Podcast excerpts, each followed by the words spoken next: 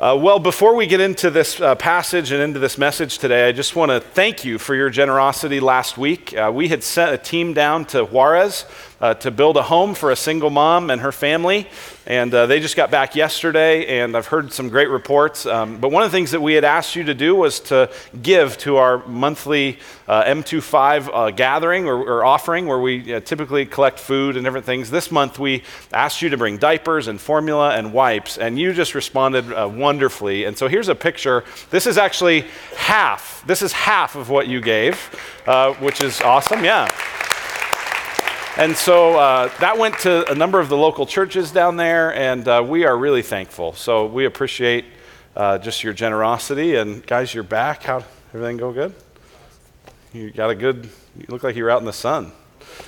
Yeah, that's good. So anyway, so thank you for that. And, uh, And thanks for your, your overall generosity there. Well, listen, this is our last week of this series. We've been looking at uh, f- uh, fighting fear, and specifically fighting fear with faith. Uh, the first week we introduced that idea. Uh, we saw from the book of Hebrews that we're not people who shrink back, but we're people who have faith. Uh, last week we looked at uh, one of the fears that a lot of us face, which is the fear of being known. Uh, if, of being uh, people really kind of knowing who we are. Uh, Tyler Johnson was here and helped us see that uh, we can go before the presence of God and be known, and therefore we can be vulnerable with each other. Um, and then today we're going to talk about an area of fear that I think a lot of people uh, deal with, and that's fear related to money. Fear related to money. Many of you are just afraid about a message related to money. So uh, this is an appropriate topic. Uh, but there's different ways to think about fear and money. Uh, one would be a literal fear of money, right? That's an actual thing. I found this on a website. There's a thing called chromatophobia. Anyone suffering from chromatophobia? It's the fear of handling money. So if you had this, you would not want to hold money, touch money, look, just being around money scares you. That's scary that that's a thing, right? But but that's a literal thing. If that's you, I'm I'm I'm sorry. That sounds miserable. Uh, a literal fear of money. Uh, there's philosophical fear of money. Uh, C N N on their website actually has a thing called the Money and Greed Fear Index. The Money and Greed Fear Index. It looks at what's going on in the stock market and in investing, and it tries to gauge whether investors are currently, uh, it's sort of a one to one hundred spectrum, uh, are currently currently driven more by fear or more by greed. Isn't it interesting that that's what drives our economy? Fear and greed. And we wonder why there are issues sometimes. So there's literal fear of money. There's the kind of philosophical, uh, that sort of a thing. Then there's the personal fears related to money. And specifically, this is where most of us are. No, this is where I am. This question, will I have enough to blank? The questions change and vary as you get older and you experience different things, but it's that basic question, will I have enough to blank? Will I have enough to go to college? Will I have enough to buy an engagement ring? Will I have enough to afford a wedding? Will I have enough to be able to buy a first house? Will I have enough to be able to go on a vacation? Will I have enough to be able to afford this medical bill? Will I have enough to pay for kids' braces? Will I have enough to retire? Will I have enough to be able to take care of my elderly parents? Will I have enough to blank? And when you add up all of those will I have enoughs, it's scary and it's stressful. This is why the American Psychological Association, they did a study in twenty fifteen looking at all the different things that stress Americans out. And what they said was that sixty-four percent, this is the leading cause of stress, sixty-four percent of Americans are impacted somewhat significantly by money stress. It actually goes up if you have children. So those of you with children, it goes up to seventy-seven percent. And you go, yeah, no kidding, that sounds familiar. And what's frustrating about this is that actually the more money you make does not mean that you have less fear. In fact, quite the opposite. You just have more fears because there's more to lose.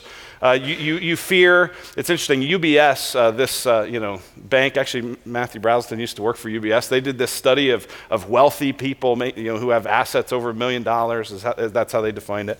And um they said, you know, those people, they're worried about losing it all. They're worried that their kids are spoiled, rotten brats who can't manage money because they have everything handed to them.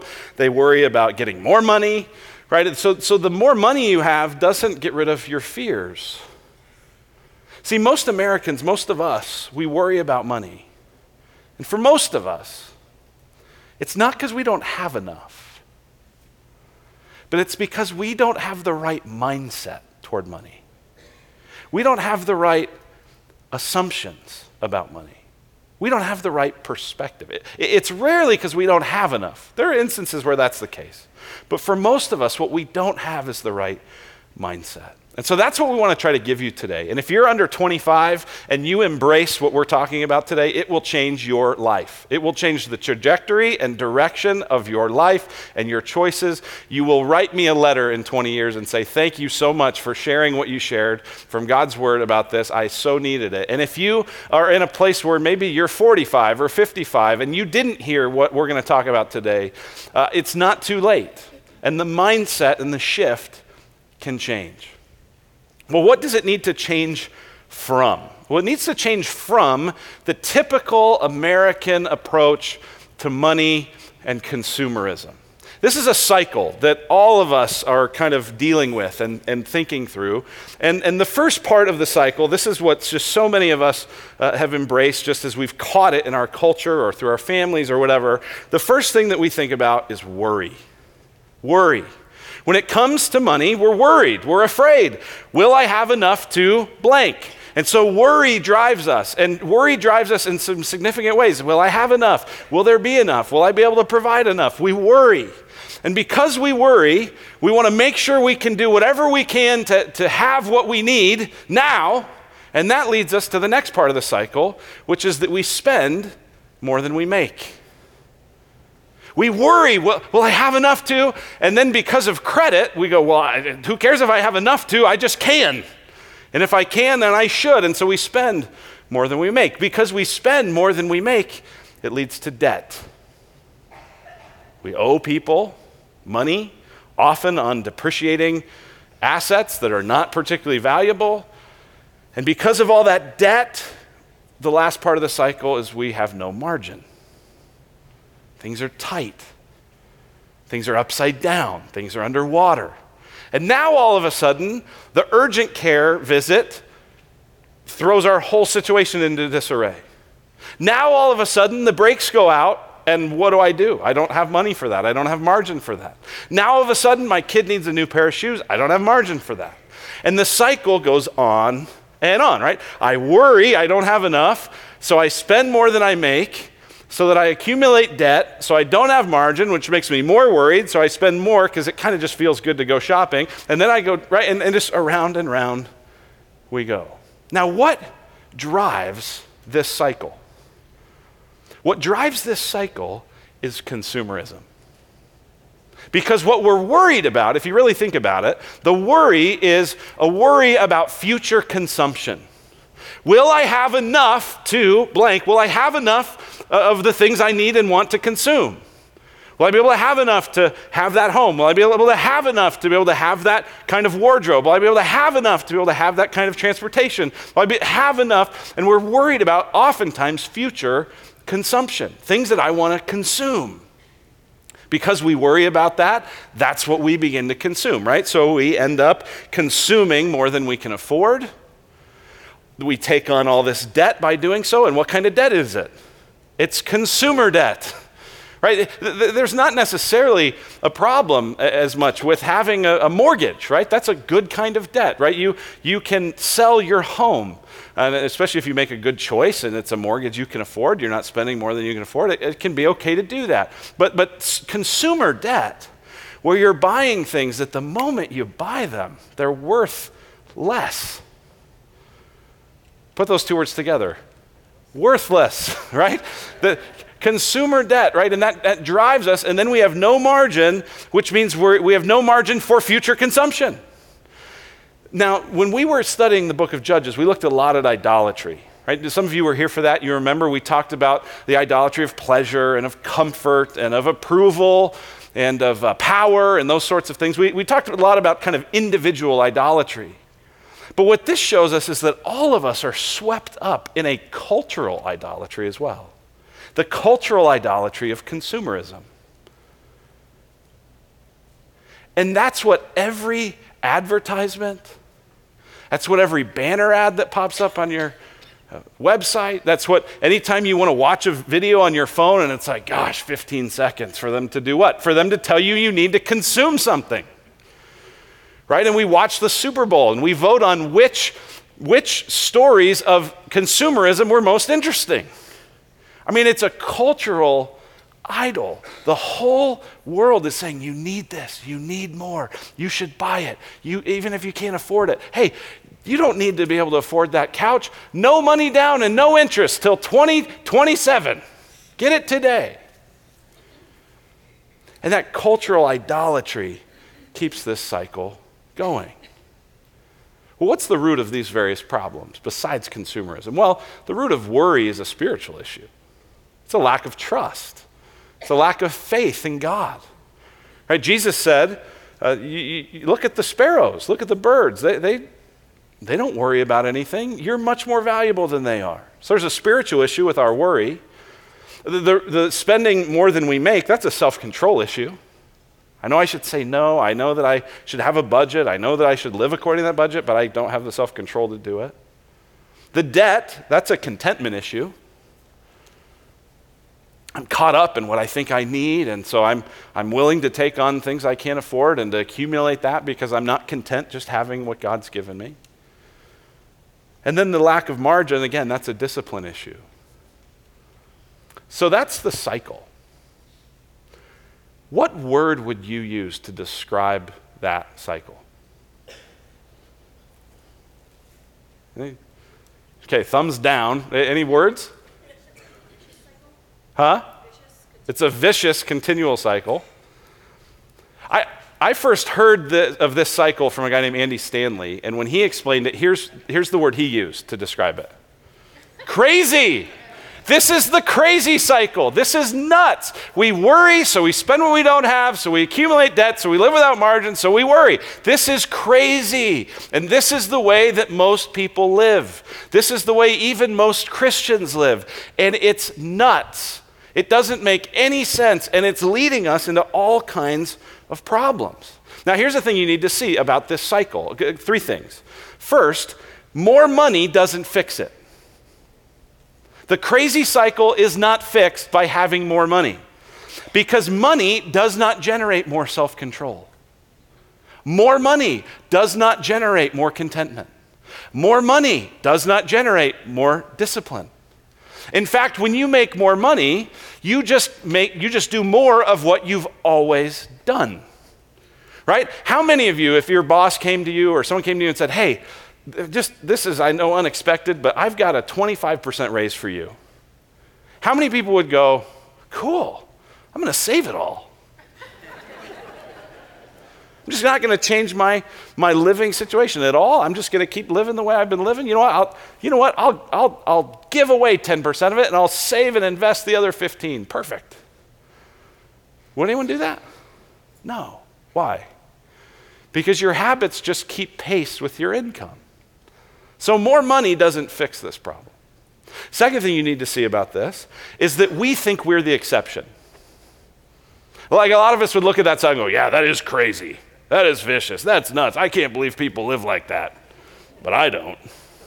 I should send this to my brother. He really needs this message. Like, when are they going to post it online? I don't need this, but he does." Right? We think we're the exception. This was a fascinating conversation yesterday. I was with some... Uh, Uh, some good friends of ours, and there's a kind of another guy w- who we have this mutual friendship anyway, without getting into that. He is a financial advisor um, for a very big, um, very big firm, and his particular division that he started works exclusively with professional athletes. So he has about one hundred fifty professional athlete clients, most of whom are pro baseball players.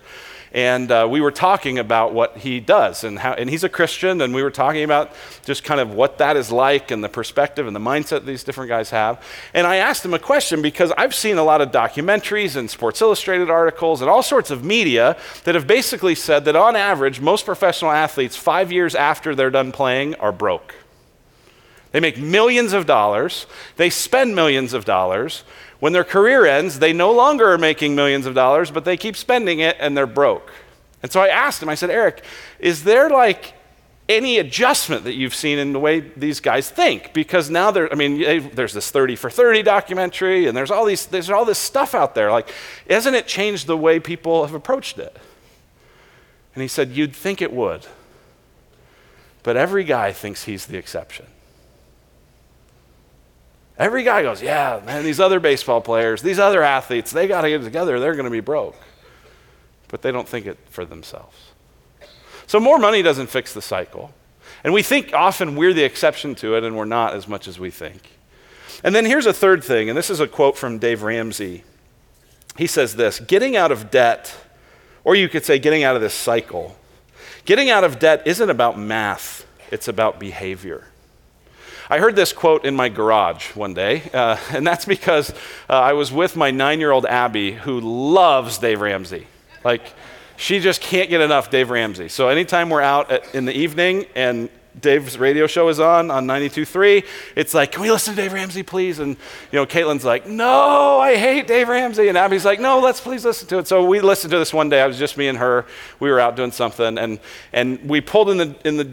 garage, and Dave's still talking. He's like mid-answer, and she's like, let's just finish the end of the answer, and then we'll go inside, right? So I'm sitting there in the car like an idiot, just listening to Dave Ramsey, and here's what he said.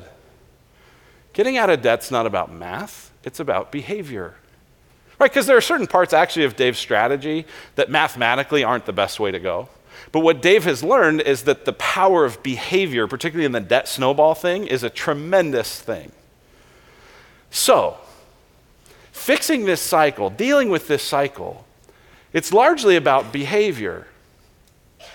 But before even you think about behavior, you've got to think about assumptions. You've got to think about a mindset. You've got to have a different way of thinking, right? Because the assumptions you make lead to the behavior that you that you exhibit, right? If I assume it's going to rain tomorrow, then I will bring an umbrella. If I don't think it will, then I won't, right? The assumptions you make, the mindset you have, will impact your behavior. So here's what I want to do for the, for this message is, is I want to focus on just the top thing of worry, right? Because that's a mindset. There's assumptions. There's a way of thinking. And then what I'm going to do is I'm going to let Dave take care of the other three, all right? So here's how I'm going to do that. Dave Ramsey, Financial Peace University, you heard us talk about it. Uh, we're offering this class. It begins a week from tomorrow. The deadline to set up, to sign up so that we can have enough resources and stuff is uh, tomorrow. That's Monday the twenty-first. So uh, go on our website if you want to take this class. What Dave's going to do is work through those bottom three things. He's going to help you spend less than you make. He's going to help you get out of debt. And he's going to help you establish more margin. What I want to try to do is give you a new mindset, okay? So that's one thing, financial peace. The other thing we're doing, and we've never done this before, but it's it's been really fun today so far, is I have this book uh, by Dave Ramsey called Total Money Makeover. This book retails for twenty-five bucks if you went and bought it at Barnes and Noble. His organization sold it to us for quite a bit less, and uh, I want to give you this book for free, no cost. I don't want you to pay for it. Uh, it's not at the book counter. It's only right up here in the corner, and I've got a bunch of copies. And here's the only thing you have to do. You have to come up to me after the service. I'll be there with one of our other pastors, hand them out. And you need to come up and you need to say, I need help with stewarding money, and I will do the worksheets. All right, at the back of this, there's about twenty pages of worksheets. All right, I need help stewarding money, and I will do the worksheets. And if you'll come up and tell us that, we had dozens of people the first service come up and tell us, they all remembered, I need help stewarding money, and I'll do the worksheets, and it's yours. And what that will do, again, will give you help with those bottom three things, with the behaviors. But what I want to focus on is the attitude and the assumptions and the mindset. In order to do that, I want to look at two different stories from the scriptures that I think provide a very interesting contrast.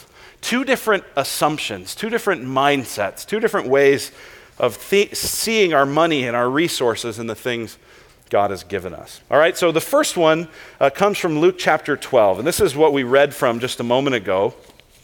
Uh, Luke chapter twelve uh, is a parable that Jesus tells. A parable is just a story or an illustration. It's a made-up thing. It, it's not a story that really happened necessarily.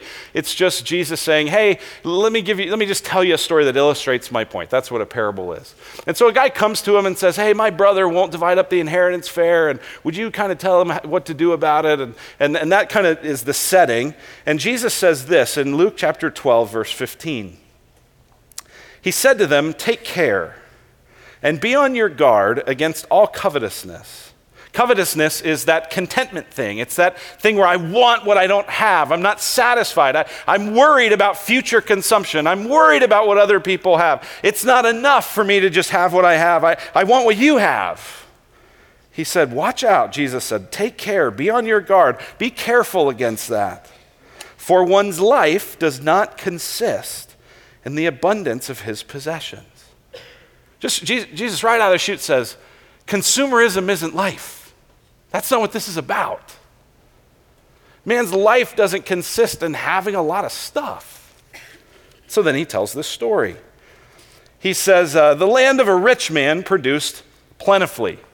Uh, so any, you know, everyone in his audience at that point went, well, figures, the rich just keep getting richer, right? Here's this rich guy, lot of land, and he, he produced plentifully, has this bumper crop, you know, more crops than he could ever uh, know what to do with. And so it says, verse seventeen, so he thought to himself, notice he didn't consult anyone wise. He didn't pray. He didn't go to the scriptures. He thought to himself, what shall I do? For I have nowhere to store my crops.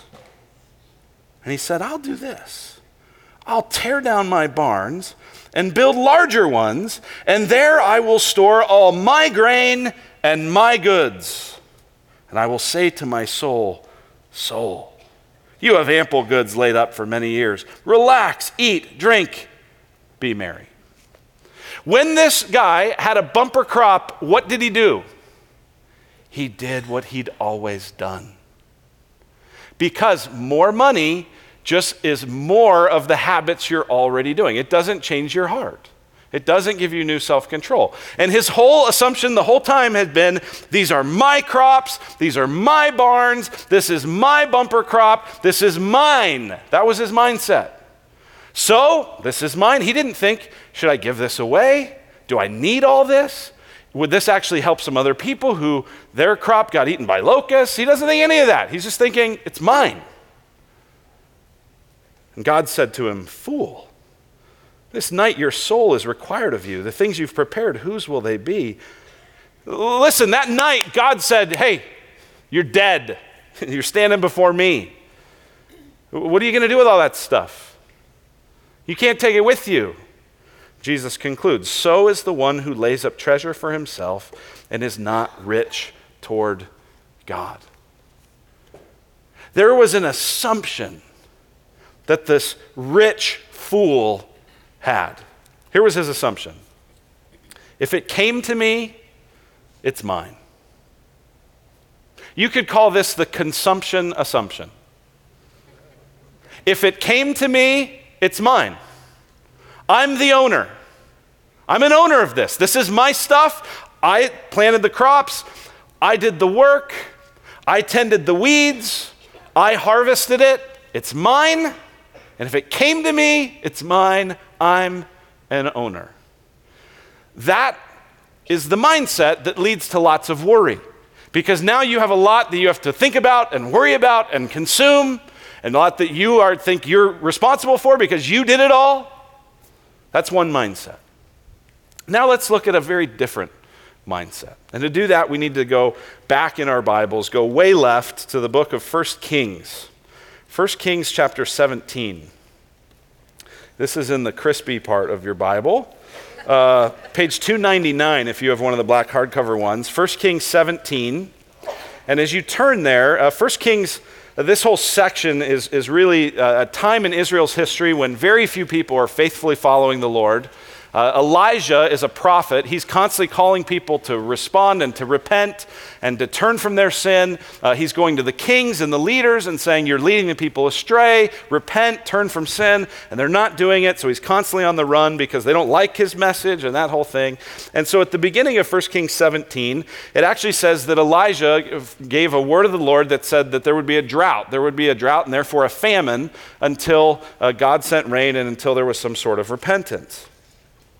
And in the meantime, God uh, tells Elijah, hey, I'm going to take care of you. And in First Kings seventeen, verse eight and nine, he begins to tell Elijah how he's going to provide for him.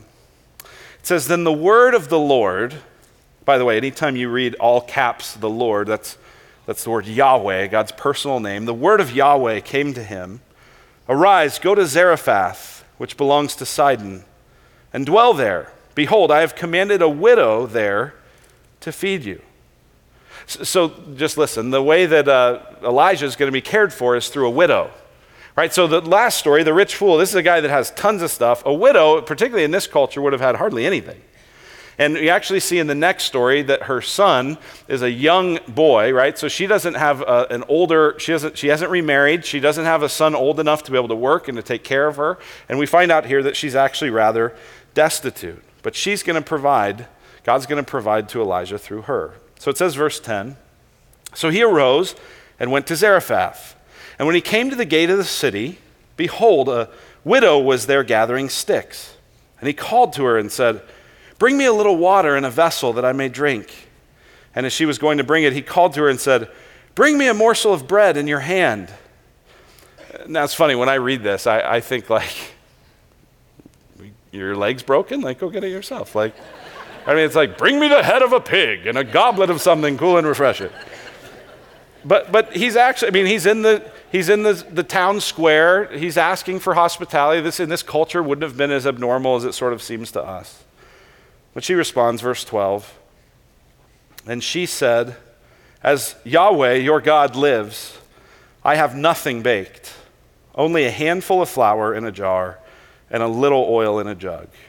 And now I'm gathering a couple of sticks that I may go in and prepare it for myself and my son, that we may eat it and die.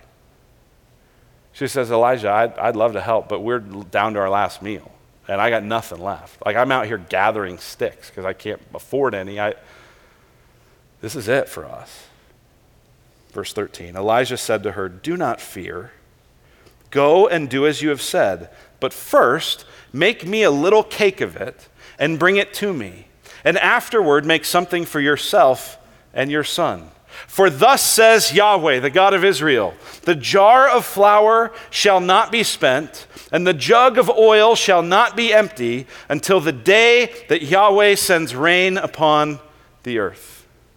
You know what Elijah says? He says, hey, I know it's the end. I know it's the last handful and the littlest bit of oil, but I want you to go make the cake you were going to make, but instead of eating it yourself, bring it to me. And then make one for you. And here's what's going to happen. This flour and this oil that you think you're about to run out of, I'm telling you, God is telling you, you are not going to run out of it. There is going to be a supernatural work of God where he's going to keep providing what you need until it rains. But each time you make that meal, you're going to have to trust him. Each time you reach in for that last handful of flour and that last bit of oil, you're going to have to trust that he will take care of you. Verse fifteen, and she went and did as Elijah said, and she and he and her household ate for many days. The jar of flour was not spent, neither did the jug of oil become empty, according to the word of Yahweh that he spoke by Elijah. This is a fascinating contrast when you think about this poor widow versus the rich fool. Think about this. The widow was as poor as can be. The man was as rich as can be. The widow was basically out of resources. The man had more resources than ever before. The widow listened to God's word. The man listened to his own thoughts. The widow saw what that what she had wasn't for her, but it was from God. The man thought that everything he had was for him. The widow survived many days, leaning on the Lord's sustenance.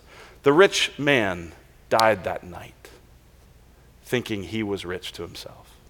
It's an amazing contrast, isn't it? The rich fool had a consumption assumption, but this poor widow had a different assumption. Rather than saying, if it came to me, it's mine, what she said was, if it came to me, it's God's. If it came to me, it's God's. Not if it came to me, it's mine. Not I'm an owner, but I'm a steward. I'm a manager. This isn't my flour. This isn't my oil. This is God's. And it's to be used for his purposes because I'm not an owner, I'm a steward. This is the mindset that if your mind and heart can shift this, it will change your life. It will change your whole perspective. Now, you'll still need to work on your habits, and you'll still need to work on your self-control and getting out of debt and all those things. But this is the mind shift, the mind shift that changes everything. Are you going to operate on the consumption assumption? If it came to me, it's for me, it's mine. Or a stewardship assumption? If it came to me, it's God's. You get what stewardship is, right? You, you do stewardship every time you invest with a financial planner, right? When you give that person money, you expect them to return it to you at some point, hopefully with more. If they said, no, I just took it, went on vacation, they, you, you would, you would probably try to have them arrested, right? If you, if you went to FedEx because you were going to send a big care package to your family that lives across the country, you know, and you're driving down the street and you see that the FedEx guy who lives down the street from you, his garage is open and all your stuff's in it. You'd be like, wait a minute, what? Like, that wasn't for you. That wasn't yours. You were stewarding it. In the same way, God has given us abundance. God has given us so much. And the mindset that he wants us to have is the mindset of a steward, not an owner. Now, I view this as kind of a continuum. Right? I don't think it's quite simple. It's too simple to say, are you the rich fool or are you like the poor widow? Because it's really more of a continuum. Let, let, let me show you this continuum. Right? On one end of the continuum is, is kind of the rich fool, those of us who think we're owners. Right? And the more that we're on this side of the continuum, the more stressed we'll be, the more worried we'll be, the more proud we'll be. This is mine, this is my stuff. And the more stingy we'll be. Right? This is mine, and I might run out, and I better build a bigger barn, and I better take care of me. And we'll be worried, and we'll be stressed, and we'll be frantic, because I just don't know, and I got it, it's up to me. But the more you can move down the spectrum, right, this is not the kind of thing where it's like, you could be here or here, but it's best to be in the middle. No, no, no, it's best to be on the right. The biblical perspective where you go, I don't think I'm an owner, I know I'm a steward. This is God's stuff, this is God's money, this is God's resources. And I'm just managing it, and because of that, I trust him. Right, I, I have to pray to the Lord, I have to ask for wisdom and guidance. Lord, what do you want me to do with your stuff? I, I, I'm grateful to God for what I have. Rather than feeling entitled because this is mine and I worked for it, and now I'm grateful. This is a good gift of God. And I thank him and I rejoice. And I receive it with joy. Not a kind of, you know, stoic asceticism, I can't enjoy anything. No, you, you enjoy it. You, you go on vacation sometimes and you, and you buy nice things for your family and you do that because you're, you just enjoy God. And you know it's his. And you're generous with it. Because it's not yours. It's not just to be kept by you, it's to be used to bless others. Where are you on that spectrum? My desire, and I think God's desire, is that we'd be moving right. That we would go from the illusion of our own ownership, right? That's the illusion, right? Because God says to the rich fool, tonight, tonight I'm taking your life. Hey, you don't own that, right? It's, a, it's, a, it's an illusion. Move away from that illusion into the light, into the reality where you say, I know I'm a steward. See, here's the thing. God wants to be involved in your money. He wants this part of your life. Here's an old story. I don't know if this is true. This sounds like kind of a preacher story, but but it's a good one. Uh, that uh, that it, during the Crusades, there were some Crusade soldiers who, when they were baptized, they would go down into the water holding their swords up out of the water. The idea being like, I've got to kill people, and I know that's bad, but I'm going to baptize me, just not my sword. The American equivalent of that is we get baptized with our wallets out of the water. God, I I, I, I want to live for you. I want to I want to be yours, but not that. God says, no, I want to be involved in that. And really, you want him to, because at some point you're going to ask for his help, and you'll want him to be involved. God wants to be involved. And God wants to be involved at a very detailed level. Why? Is it because he has nothing better to do? No. Here's why.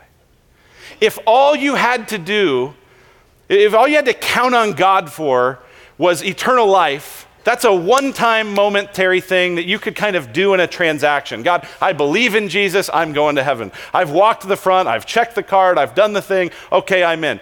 But God wants you to trust him not just for the eternal thing. God wants you to trust him for everything. God wants you to trust him for your whole life. Why? Because God wants a relationship with you. God wants to know you. God wants you to know him. God wants his goodness and healing and blessing to flow into and permeate every part of your life, to make all of it new, because he knows that he's made you and that his way is the best way. That's what he wants for you. And so it's so interesting in light of that how much Jesus talks about money. And it's so interesting that God wants to be involved in our money. Why? Because if we're going to really let God in on our spending and our saving, and our budget and our goals and all those things, we're going to have to depend on him. We're going to have to pray. We're going to be thankful. We're going to be generous. Why? Is it because God needs our money? No. No, God doesn't need it. God has everything. It's because God wants our hearts. God wants relationship. That's why he wants to be involved. Now, listen, I get that that could be scary, because if anyone came to you and said, hey, I would really like to be involved in your money, and at a very detailed level. Like some of you were relieved that, the, oh, that's not what F P U is. I thought, ooh, like, that's good. I thought that's what that was going to be. No. But if, if someone came to you and said, I want to be involved in every part of your money, you would you would rightfully flinch. And the only way you would let that happen is if you really trusted that person.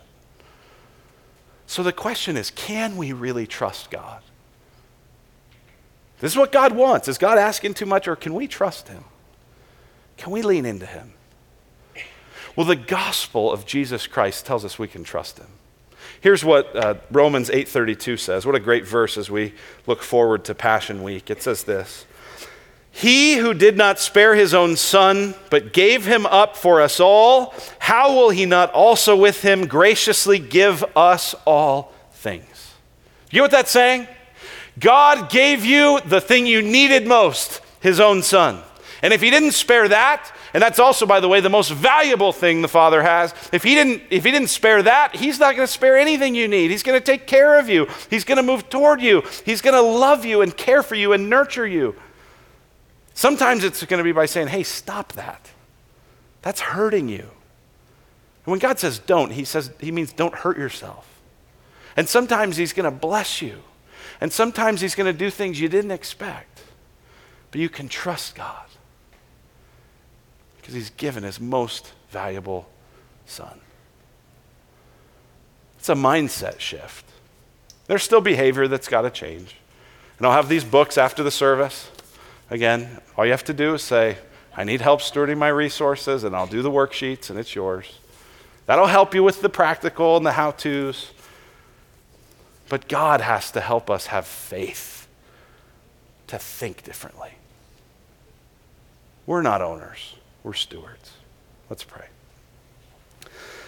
Father in heaven, thank you for your word. Thank you for the examples it gives and the perspective it reshapes. And we pray that we would have the mind of Jesus here, that we would see that our life doesn't consist in the abundance of our possessions, that we would trust you as stewards and develop faith, dependence, so that someday we could be rich toward God. We love you. We pray in Jesus' name. Amen.